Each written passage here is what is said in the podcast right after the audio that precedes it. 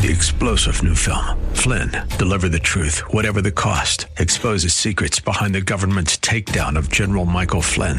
Flynn knew what the intel world had been up to. He ordered the first audit of the use of contractors. This set off alarm bells. He told the truth. He was the most dangerous person for Donald Trump to hire. They had to get rid of Flynn.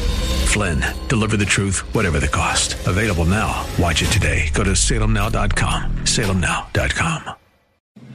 The Cal Thomas Commentary is brought to you by Values Through Media. Now, here's syndicated columnist Cal Thomas. Bernie Sanders was on 60 Minutes Sunday night. Did you see it? If not, read the transcript. Sanders said his Medicare for All proposal would cost $30 trillion.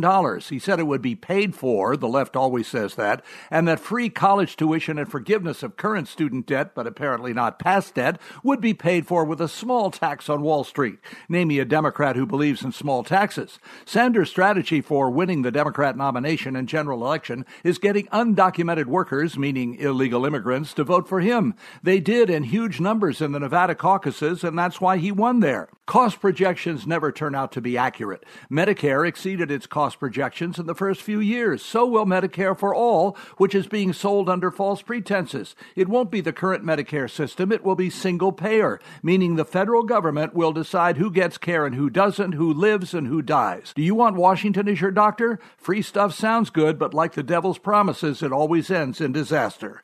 I'm Cal Thomas.